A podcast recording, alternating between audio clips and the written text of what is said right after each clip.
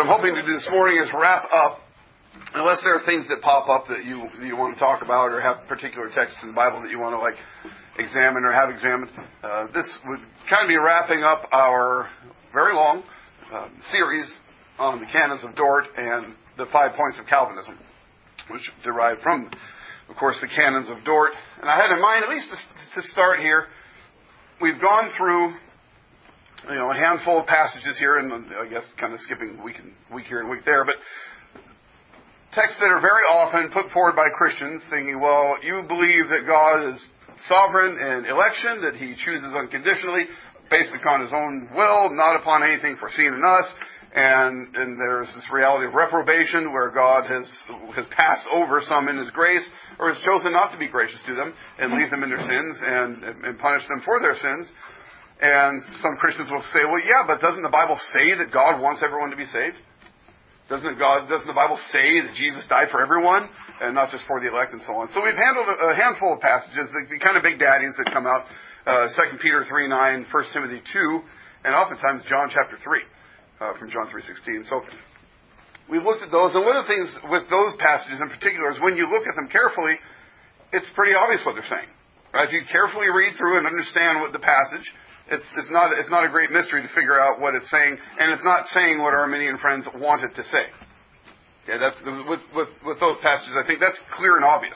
If you just take the time to look and work through the passage, say, oh, it's not saying what this guy is saying. It's saying when he's quoting it at me, that kind of thing. But I want to turn here as we close to what I think are simply the hardest passages for a, a Calvinistic point of view, in particular with the desire of God. How we would say, well, God has, from all eternity, decreed that He will save the elect. And He sent His Son to save the elect. And so there's the whole kind of apparatus of, you know, Calvinistic thought or soteriology that wraps around all that. But there are, there are a couple passages in Ezekiel, in particular, that um, I want to look at after a running start. Let me get a running start. But it's, it's Ezekiel 18 and Ezekiel 33 of the two, the two uh, chapters we'll be looking at. But I want to get a little bit of a running start um, so that we can maybe have a framework or a broadened framework to handle and understand as best we can what, what these texts are saying. There are varying but connective, distinctive aspects to the cataclysmic work of Jesus Christ. There are lots of things Jesus did and accomplished um, in his in his work. We see his work directly, his life and death and resurrection uh, and ascension and pouring out of the Spirit and, and the return, all the, the great work of Christ, has a number of dimensions to it that are all related, but they vary. They're not the same thing. We, we um, anyway, to be clear, I think, as we walk through it. Um, one, one example of this that we maybe doesn't come to mind very often when we're thinking about the work, the work of Christ is Jesus Christ rearranged the cosmos. He, he is God in the flesh, well, that's that's a new thing. We've had we've had God kind of show up in the past a number of times. We can call them theophanies or Christophanies and things like that, where it's a showing of God, but it's not an incarnation. It's not God becoming man and man forever, two distinct natures of one person forever. Right? That's that that's a unique uh, act of God in Christ Jesus, and that's part of this transitioning and changing the cosmos, where Jesus, as he's done his work on earth and is received back into heaven, reigns at the Father's right hand as a man, a human being, the God man. Okay, well that puts him over all the angels, everything. Now we have man over all the other things in creation in Christ Jesus. And then as he pours out his spirit on earth and begins to build his church, uh, that, that transforms things as well. So we're in Christ Jesus, and there's this kind of cosmic changing of the way things are. Um, another aspect of that, and it's a it's, it's related, they're all related, is uh, when Jesus comes and his cross work is done, especially as he's ascended and poured out his Spirit, he's moved all the work of God into what we might call uh, beginning to be realized eschatology. An end times that started, right? That Jesus has begun something here that wasn't, that hadn't begun before he came and did his work. So there's, we say, at least a, partially realized or beginning to be realized eschatology in the work of Jesus, even in the earthly ministry of Jesus. Uh, but particularly after his earthly ministry is done and he's enthroned in heaven and pours out his spirit, that this is kicking and this is eschatological reality that he's bringing into earthly history, and he will complete it. right? But he started it. So there are just a couple examples right there of Jesus doing stuff that's not directly or singularly focused on the salvation of the elect. But of course, those things have to do with the salvation of the elect as well. Like I said, they're tied together, though they aren't necessarily the same thing, right? There are dimensions. One more dimension that uh, should be clear to us. See if I can just read what I have here. It might be better than what I would say.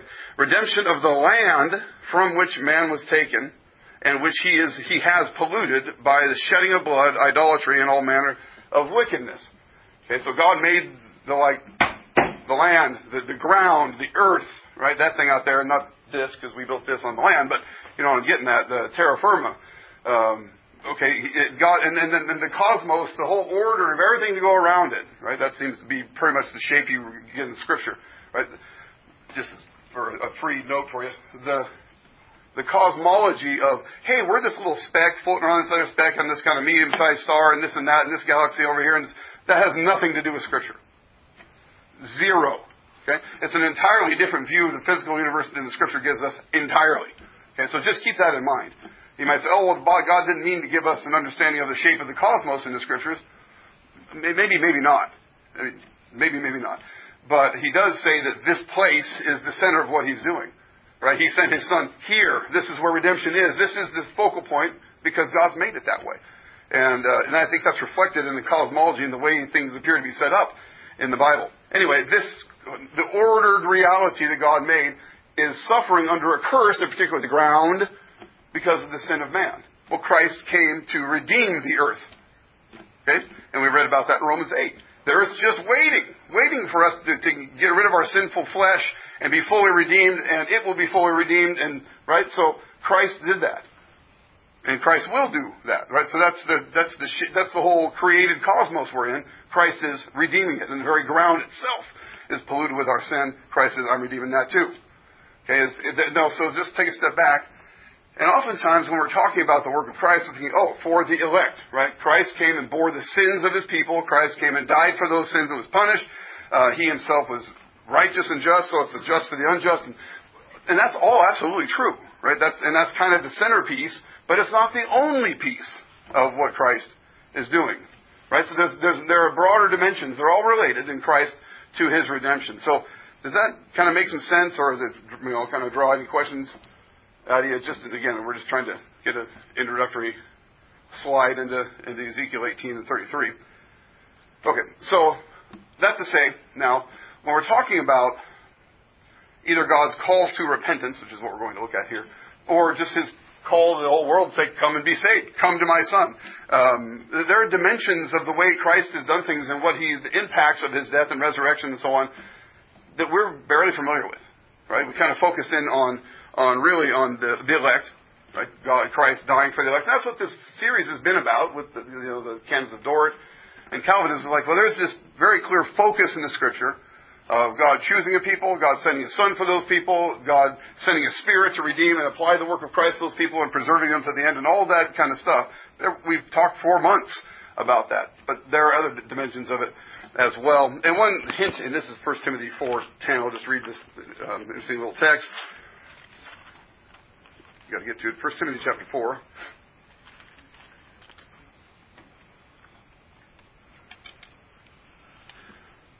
I'll start reading verse 9. The saying is trustworthy and deserves all acceptance. Uh, for to this end we toil and strive because we have our hope set on the living God, who is the Savior of all people, especially those who believe. So he's the Savior of all, especially those who believe. So there's a distinction that Paul's putting in between the believers, those who, that would, that would be the elect, those who believe in, you know, but, but Christ is the Savior of all, especially the elect, those who believe. Um, so there's a way in which Christ is the Savior for the elect, for those who believe, but there are ways in which Christ is the Savior beyond that as well.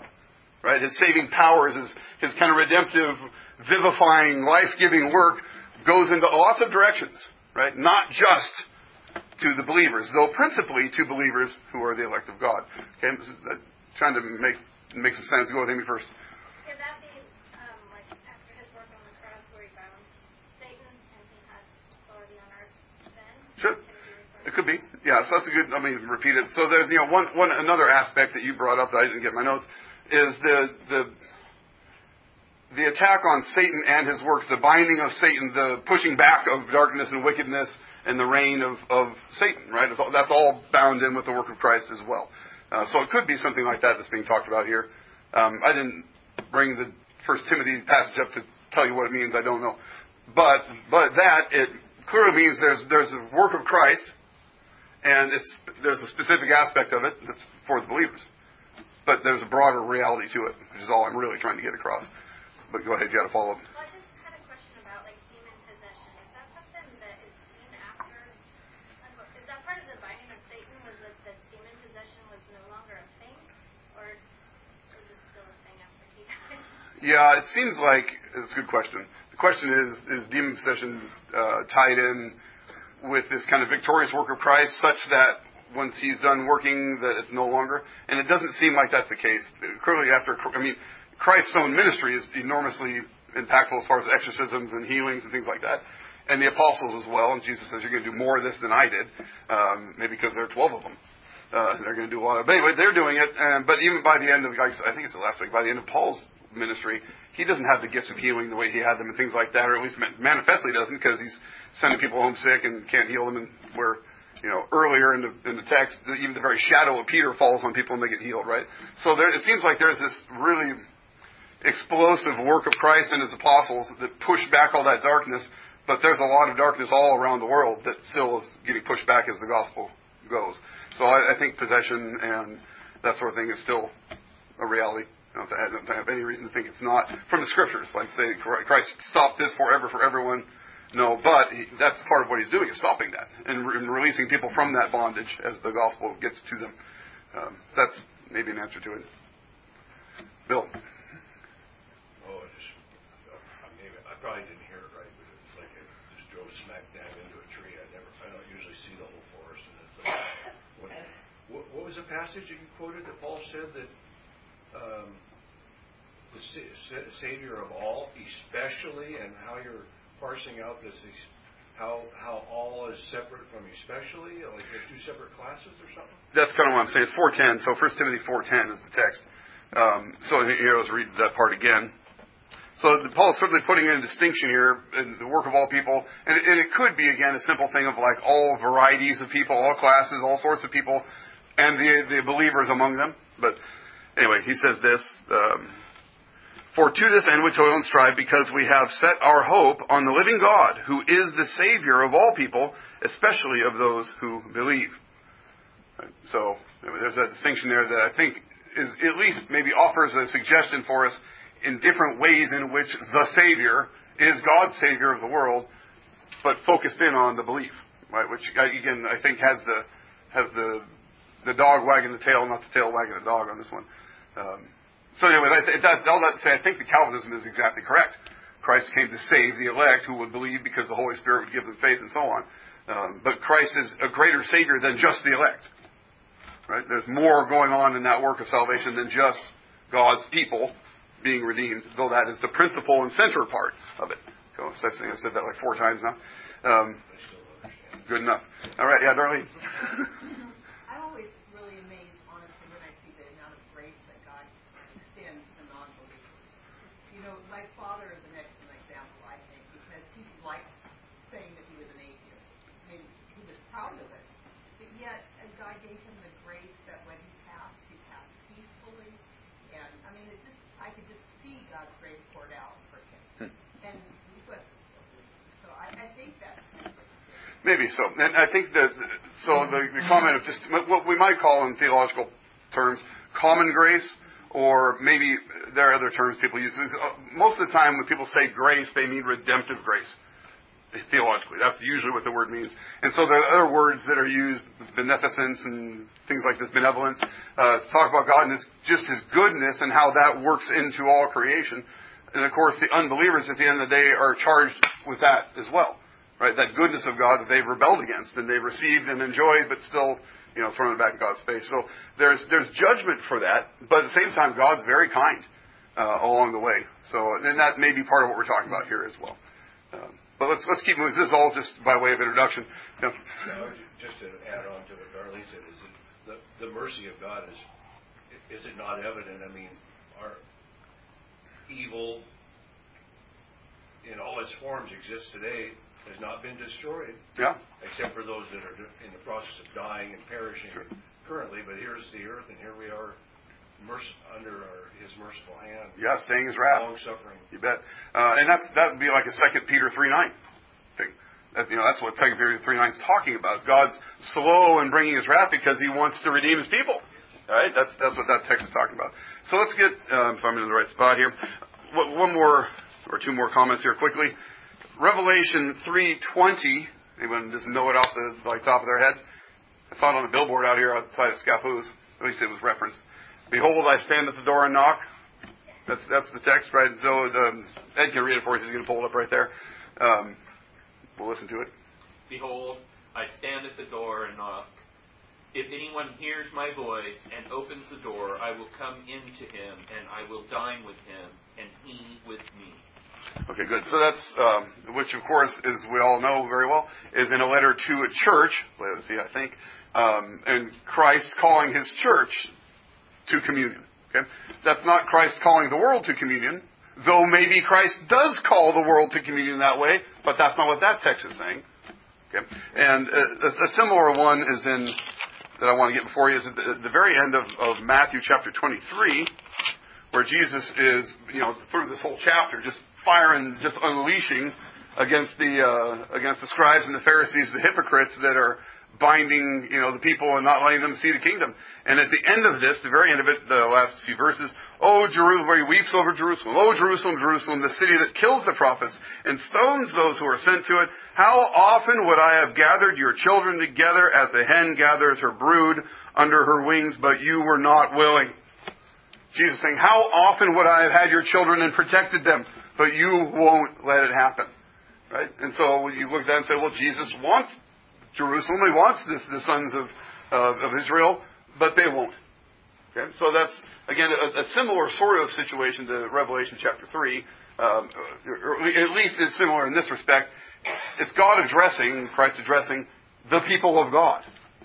Right? His very own people. Not, not, not the whole world. And I think we have just the same situation going on. I'll bring those two back up later in Ezekiel chapter 18. So flip over to Ezekiel chapter 18. And the last thing to say before we read the text is, what does God call Ezekiel? Son of man, over and over and over and over and over again in, in the book of Ezekiel. Son of man, son of man. In fact, 81, nope, 93 times he's referred to as the son of man, Ezekiel. And then, by way of connection, what's Jesus call himself most of the time? The son of man. Okay, now that might have to do with Daniel and the son of man coming into the heavens. I think it certainly has to do with Ezekiel and the Son of Man and this prophetic burden that Jesus has, that Ezekiel has, that Jeremiah has for the people of God. Um, so we'll keep that more in mind as we as we run. So Ezekiel 18, verse 23 is the verse. I want to get a get a run at it. Um, even this is kind of a short run, but the, the, most of this chapter is kind of repetitive, talking about this issue of whether the sins of the fathers are visited upon the children. In other words, are children punished for the sins of their fathers? Are people punished for other people's sins, or are pe- the people kind of stand alone in judgment before God? This is kind of the question being asked. So let's start reading in verse 21. And uh, again, it, it's, it is it's somewhat repetitive as we run through the chapter, so this is kind of a good example of it. But if a wicked person turns away from all his sins that he has committed and keeps all my statutes and does what is just and right, uh, he shall surely live. He shall not die. None of the transgressions that he has committed shall be remembered against him. For the righteousness that he has, for the righteousness that he has done, he shall live. Have I any pleasure in the death of the wicked? Declares declares the Lord Yahweh, and not rather that he should turn from his way and live. But when a righteous person turns away from the righteousness that he does, and, and does injustice, and does the same abominations that the wicked person does, shall he live? None of the none of the righteous deeds that he has done shall be remembered for the treachery of which he is guilty and the sin which he has committed. For them he shall die. Okay, so we have this, and again, that's there's a lot of the chapter very much like this. If, if a wicked person stops being wicked and repents, won't he be righteous and live in that righteousness and so on and, and back and forth? But the point here in the middle of it is that verse 23, Have I any pleasure in the death of the wicked, declares Yahweh, and not rather that he should turn from his way and live?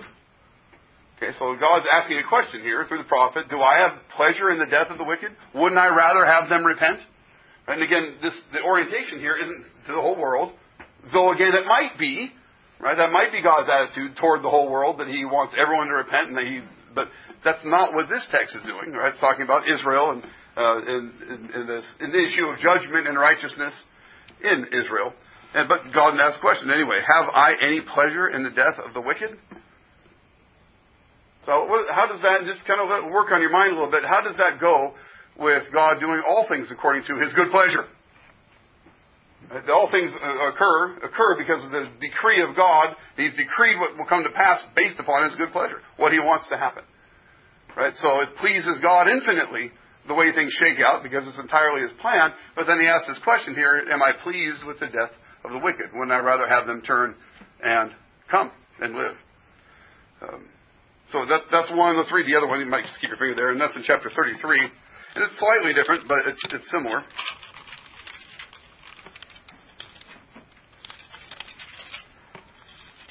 Chapter 33. I'll start reading at verse 10. Verse 11 is the, the pay dirt for us. And you, son of man, say to the house of Israel, Thus have you said. This is what Israel saying. Surely our transgressions and our sins are upon us, and we are not and we are not away because of them. And oh, wrought, sorry, and we wrought away because of them. How then can we live? Say to them, As I live, declares the Lord Yahweh, I have no pleasure in the death of the wicked, but that the wicked turn from his, his way and live. Turn back, turn back from your evil ways, for why will you die, O house of Israel?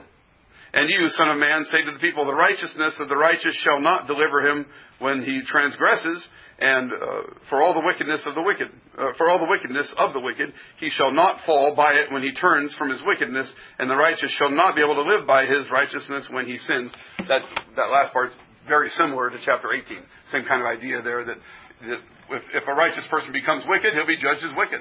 And if a wicked person becomes righteous, he'll live in that righteousness. So very same sort of thing as chapter 18. The difference here is that first question where Israel is saying, hey, we see that we're wicked. How can we live? How is it that we could have life? And the living God says, by my life, here, I'll, I, I want you to live. So go to verse 11 again here.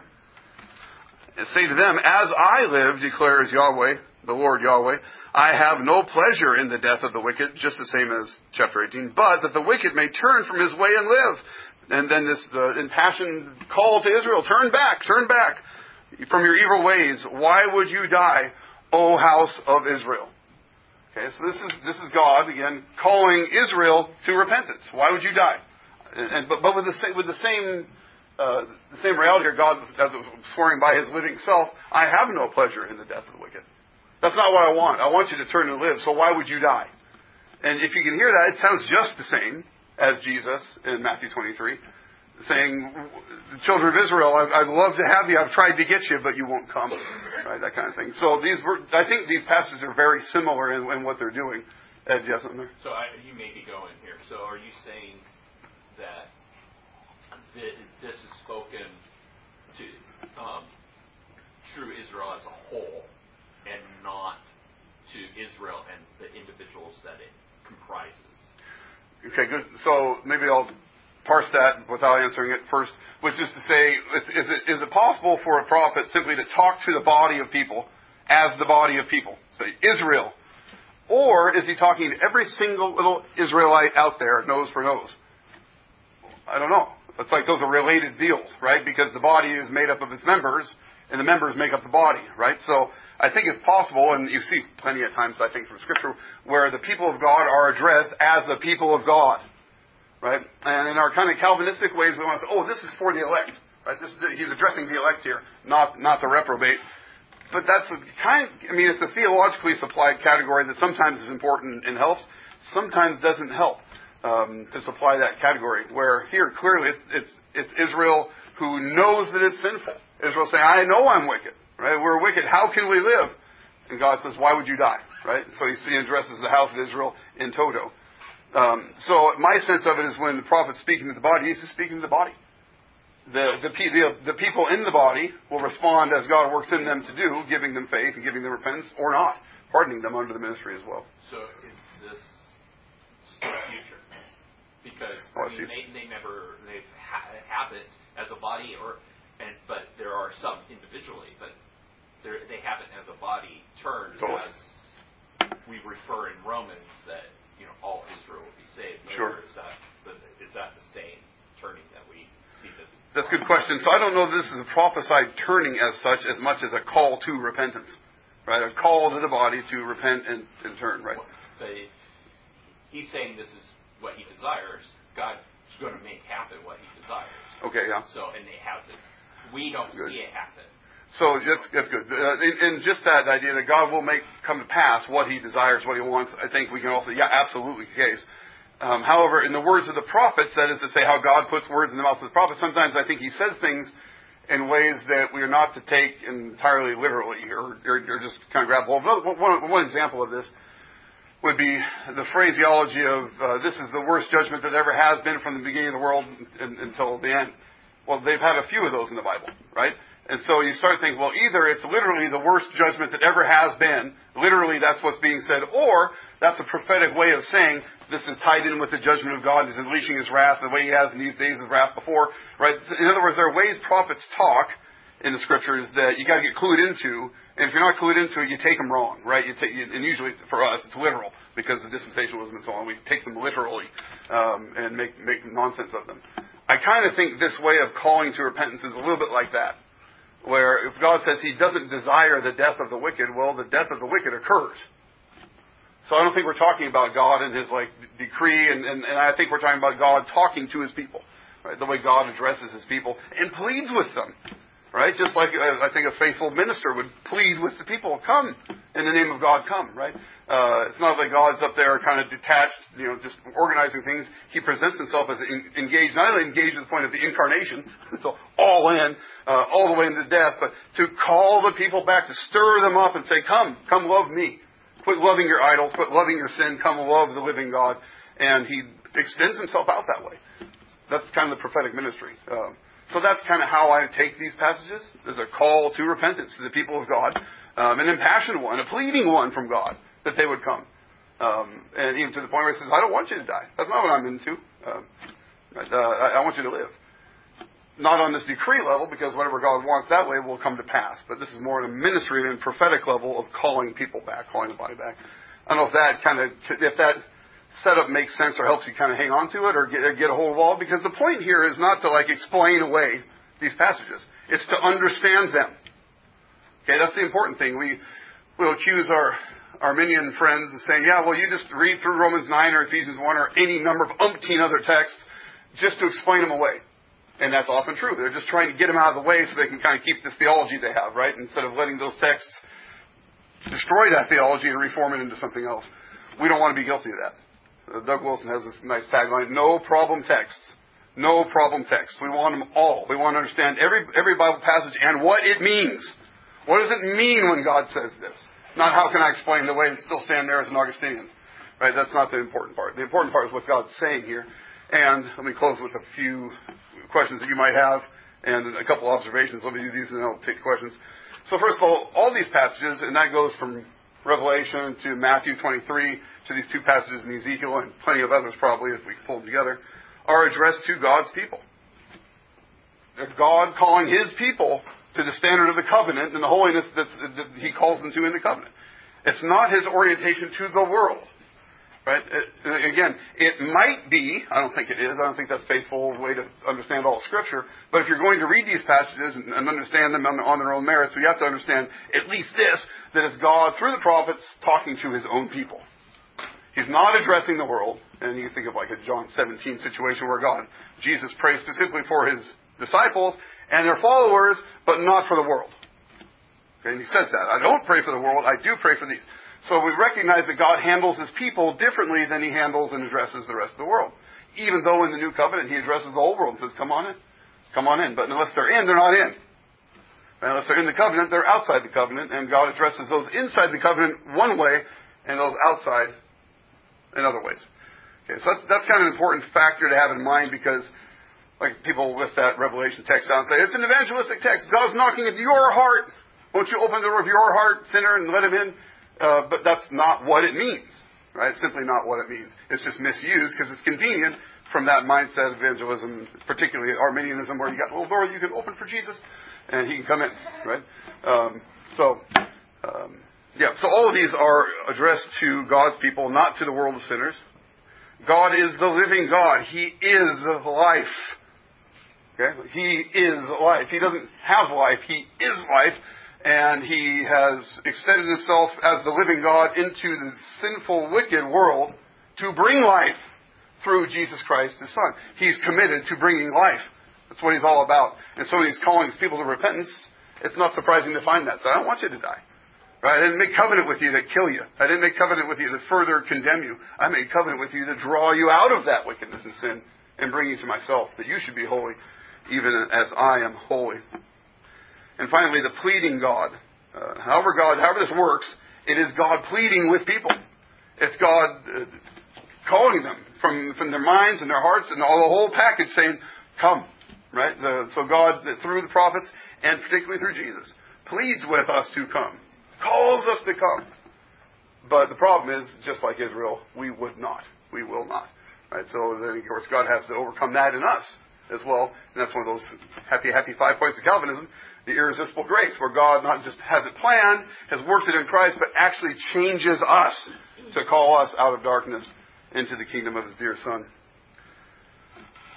Let me read one thing from Luke 19, and then I'll uh, take a couple questions and close, close with a Luther quote this one that stuck with me for years from, I think, the bondage of the will. The first time I read that back in college, I remember a particular comment that Luther had around these, in, in Matthew 23 in particular.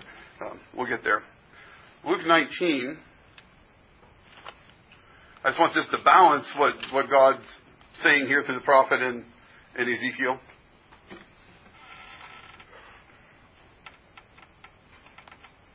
So this is the, parable of the ten minas here, and it, uh, I'll just read the last part of it. You'll get the idea. Okay, verse 24. And he said to those who stood by, Take the mina from him and give it to the one who has ten minas. And they said to him, Lord, he has ten minas. And I tell you, to everyone who has, more will be given, and from the one who has not, even what he has will be taken away. It's kind of a hard one anyway, and then it gets even harder. But as for those enemies of mine who did not want me to reign over them, bring them here and slaughter them before me put them to death in front of me. Okay? That's something a king would do. Right? My enemies need to be put to death. I want to watch it, and my whole my whole entourage, the king's going to watch it. This is what happens to my enemies. Right? Um, so that's Jesus talking about the judgment of the enemies of God, um, and uh, it doesn't sound the same as "Why would you perish?" and "Would you please come?" Right? Now, now is the time for that coming. When the judgment comes, that time is over. Right? And that's exactly the time the reprobate will wish to cry out. Wish for the rocks to cover them. They can bury themselves in a hole. But the time for repentance will be over. And that's when the Son of Man says, Bring my enemies out to me and slaughter them before me. Okay, so these things, I think, all have to kind of be brought together to understand these passages and just, just to grab out of Ezekiel 18 or 33, say, see, look, God doesn't want anyone to perish. Or, or 2 Peter 3 9, it's just the same thing and say that's, that's the definitive text in the Bible to understand God's relationship to all people is very foolish and very juvenile as far as understanding the Bible, but it's pretty common. That's pretty commonly how people address it. Like 2 Peter 3 9b is the answer to everything, and of course it's misunderstood from the, from the word go. But I don't know here that these Ezekiel passages have that same misunderstanding. I think it's something closer to the heart of God calling his people and uh, that, that we need to know about God, not just not just the decrees of God and the, the five points of Calvinism, but this working covenant reality of God and His people.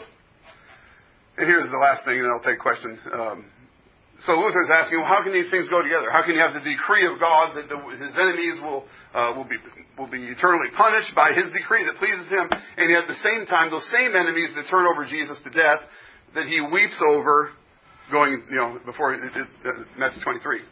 Jerusalem. And Luther's answer to it, which I think is a good place to start, is it's within God both to decree his just uh, wrath and to weep over it.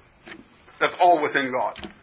How that all works, like, well, maybe we can figure it out, and maybe in eternity we'll get some good insights on how to figure it out. But clearly, it's all within God to do that.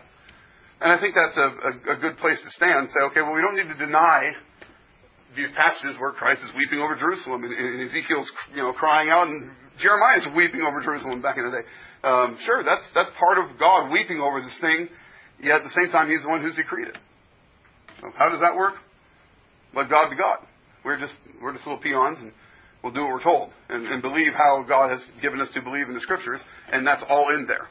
Right. So anyway, that's that's something I think for us to kind of maybe at the end of this long series uh, to even out a little bit to say there's, there's more than just the salvation of the elect in the work of Christ. It encompasses a lot of things, and there is room in there to kind of understand maybe different aspects of what Christ is doing, but never to lose the focus on the reality that the elect is what God has chosen to do from all eternity and sent His Son to redeem and all this. That, that's the centerpiece of the redemption of Christ, but there are many dimensions of it. Okay. Any final questions? Everyone over here? Or comments? Yeah. Just the, uh, the fear and trembling that we should all ex- experience and practice and be careful of, and that we have a, a body of believers to meet before, and we have a, a called pastor. We believe in the Holy Spirit who has given us life, and uh, not be led astray and not go off on our own in a home church or some other, or I don't go to church because I don't believe anybody, blah blah blah, and all that stuff. And, and the, the benefit of uh, the, it's like it's like being fed. We're fed by you, brother and pastor, and and and the the amount of the library, as the scriptures say, and I can't recall the verse, it couldn't contain all the books. You just take just what you've discussed and and draw it all out and try to understand it. Well, it, it's food for thought and food for our spirits. We can't consume it all. You bet. Good. Well, you're welcome for feeding. That's what God's called me to do, and and I hope that this the whole thing feeds you, right? The, the sovereignty of God and the absolute majesty of God revealed in it is overwhelming. It's overwhelming. Um, okay, God should be overwhelming. He's God. Um, yet, you know, He's revealed us these things to us and to our children that we should obey Him and keep His commandments. And so there's this, you know, this lifting up God before you in Christ, but then saying, okay, be, be in awe, be amazed by God. Now shake it off and get back to work. Right? That. Uh, so anyway, hopefully that this series has had some of that, um, where you can kind of marvel at God and sometimes be in fear of God, just abject fear. This amazing being, and yet He comes so close to us. And, and the, the the point of all of this is He's come in Christ Jesus. Right? He's he's he's he's come to us to be one of us. That's how committed God is to us, uh, to His people, and to the salvation of the world. Any other questions or thoughts? Yeah, Debbie. Just, I've kind of been studying about the you know, it's taken me a while to get my head around for a long time, you know, about how this all works, you know, and I think about like the wheat and the tares, you know, where there's always this tension of, you know, good and evil kind of not equal, right? But we kind of raise up to get wheat tails. And I was reading about the parable of the net, you know, how he throws out and gathers, mm-hmm. and then you start, you know, he starts dividing and stuff. So it's just kind of a reality of our life now on earth. Yeah. And the ministry of the church, right? That that's you know we're we're the elect of God. That's the people of God. Um, yeah, we're each called to make our calling and election sure, right? And, and those who laugh that off and move right along, um, those will be the fish that are tossed out of that. Right? Those will be the tares taken up and burned. Um, even though it feels the world there, but nonetheless, the idea is the same. That you know, God calls us to serious contemplation and thought and prayer and devotion to Him, and uh, that's our call as Christians. And He's the one who supplies the grace for us to do that. So let's let's seek His uh, His grace as we wrap this particular series up and move on. Let's let's have a word of prayer as we close.